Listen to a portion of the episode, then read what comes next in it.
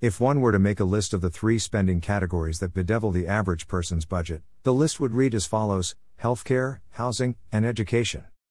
Now make a list of the spending categories where federal and state policies have most actively attempted to improve affordability, and 3 race right to the top: healthcare, housing, and education. Quite a coincidence, isn't it? When I entered college in 1976, the following were true. Annual cost of healthcare per person, approximately $690. Median home value, approximately $44,000. Average annual cost of a 4-year private college, approximately $10,700. Average annual cost of a 4-year public college, approximately $1,200. Average annual salary, approximately $9,225. It was, therefore, quite possible, if one was careful with money, for the average person to obtain healthcare, find somewhere to live, and obtain an education at a public college or university. Purchasing housing and funding an education did, of course, require some borrowing and some hard choices about where and how to spend, but a comfortable life with reasonable aspirations was available for individuals who were willing to work hard and make sacrifices in pursuit of their goals. Nothing was easy, nothing was guaranteed, and nothing was free. However, everything was possible for those with initiative and perseverance.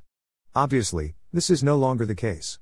Although local conditions and circumstances vary somewhat, the aspirations of average American are being crushed by the onerous costs of healthcare, housing, and higher education, the expenses associated with these essentials having far surpassed both the CPI and personal incomes.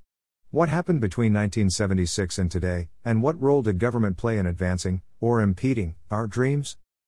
The short answer is that government helped you, but not in the manner you expected.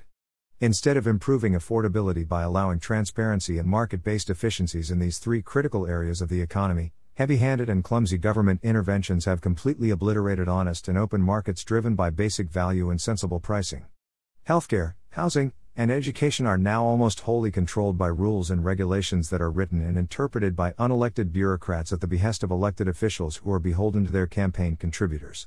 Given how disconnected from economic reality our healthcare, housing, and education markets have become over the past few decades of government interference, any attempt to allow them to operate independent of supervision and, more importantly, the overt and hidden price supports now baked into the system will surely lead to startling price deflation across these 3 sectors that will rattle the very foundations of our economy, financial systems, and society. The explosive growth of the cost of healthcare is obviously affected by the simple fact that the average American is older than 40 years ago, therefore, requiring more healthcare. However, it is also a fact that Americans pay far more for exactly the same procedures, medications, and services than any other developed nation in the world. An aging population does not, therefore, tell the whole story. We should instead look at the manner in which governmental policies have disastrously skewed the health insurance market by promoting fee-for-service reimbursement, which perpetuates endless medical churn to drive up provider incomes, poor internal controls to identify fraud, and virtually non-existent efforts to control costs, producing an almost perfect mechanism for driving up healthcare costs for everyone.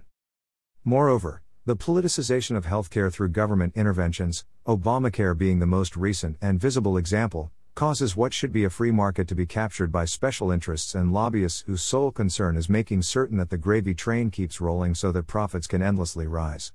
This fatally flawed public marketplace, of course, affects the private healthcare sector in turn because all the rules and regulations written by state and federal legislators affect both, and focus almost exclusively on expanding access with almost no concern for costs. As a result, whether it comes out of our own pockets or is free healthcare paid through taxes and government borrowing, every aspect of American healthcare costs more and more, yet our health outcomes compared to the rest of the world lag further and further behind because the system is driven by a quest for profits rather than outcomes. A system that benefits itself by paying for a heart transplant instead of a health club membership is not serving the public's interest, and the glacial movement towards reimbursement models that incentivize patient outcomes and pay a flat annual amount per patient rather than allowing every separate service to be endlessly billed through a fee-for-service model are wonderful. But their growth is held in check by the political capture of the healthcare market by powerful corporations and interest groups that buy the legislative process with their campaign contributions. Not surprisingly, decades of reforms have seemed to do little to help the actual patient, but they always line the pockets of the pharmaceutical industry, big hospital conglomerates, specialty care providers, and durable medical equipment manufacturers.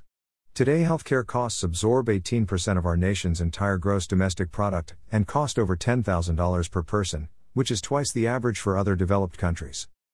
The catastrophe of government efforts to improve housing affordability would require an entire bookshelf to detail, but we can easily see the broad outlines of the problems that have been created in three areas. Public housing, the signature effort of government to help provide homes for the poor, has obviously contributed to urban blight, crime, and a host of social pathologies while trapping generations of Americans in conditions that are little better than prisons. This all has, of course, been facilitated by a political process that rewards insiders and campaign contributors with lucrative contracts, politicians who are happy to cut ribbons yet are nowhere to be found when roofs leak and furnaces malfunction due to shoddy construction and maintenance, and the sheer magnitude of government incompetence, quite a toxic brew. In addition, government lending programs have for decades encouraged the more affluent to flee their poor neighbors by creating swathes of new housing stock that lock out the unfortunate and actively discourage any attempt to create mixed-income neighborhoods.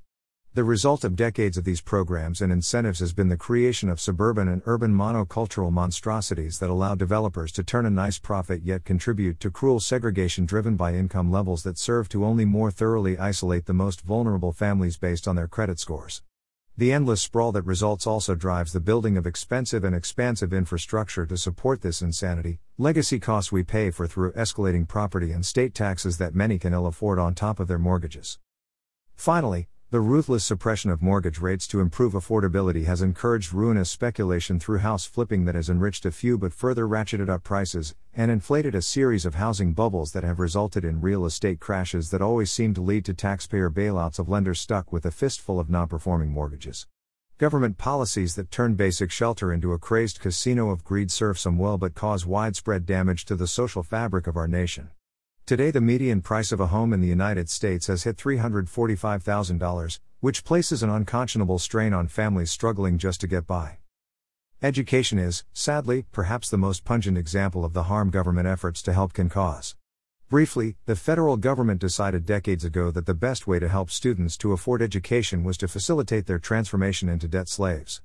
Between the mid-1970s and today, the aggregate subsidized loan limit for the Stafford Student Loan Program jumped from $10,000 to $65,000, thus allowing colleges and universities to dramatically and unconcernedly raise tuition, room, and board prices because students could, after all, simply borrow more to cover the increased costs. However, just in case students want to go all in on that art history degree in graduate school, students can now blithely sign away their futures with additional unsubsidized loans up to a total of roughly $138,000 in borrowing. In addition, let's not forget those lovely Parent Plus loans that help college and universities to destroy the golden years of mom and dad by allowing them to accrue their own crippling debts to help pay for the salaries of an army of assistant deans and the whirlpool tubs in the new student center. It seems little wonder that college enrollments are dropping nationwide. All this affordable education is destroying the financial futures of generations of Americans by impoverishing both the young and the old, a disaster that has led to a terrifying total of over $1.4 trillion of student loan debt. In short, decades of government efforts to make healthcare, housing, and education more affordable have been a costly and damaging constellation of failures that have enriched a few and emptied the pockets of everybody else. Given the inherent unsustainability of these markets absent increasingly intrusive and expensive government programs, one can easily foresee a point in the future when they can no longer be propped up. There is an old saying, only when the tide goes out do you discover who's been swimming naked. As government debt and voter frustration grow, the chances that we will be forced to reckon with long-hidden price realities in healthcare, housing, and education looms ever larger. This will be an unpleasant and unwelcome wake-up call for many who were led to believe in values that were artificially created and expensively maintained, but it is likely to soon become an unavoidable reality.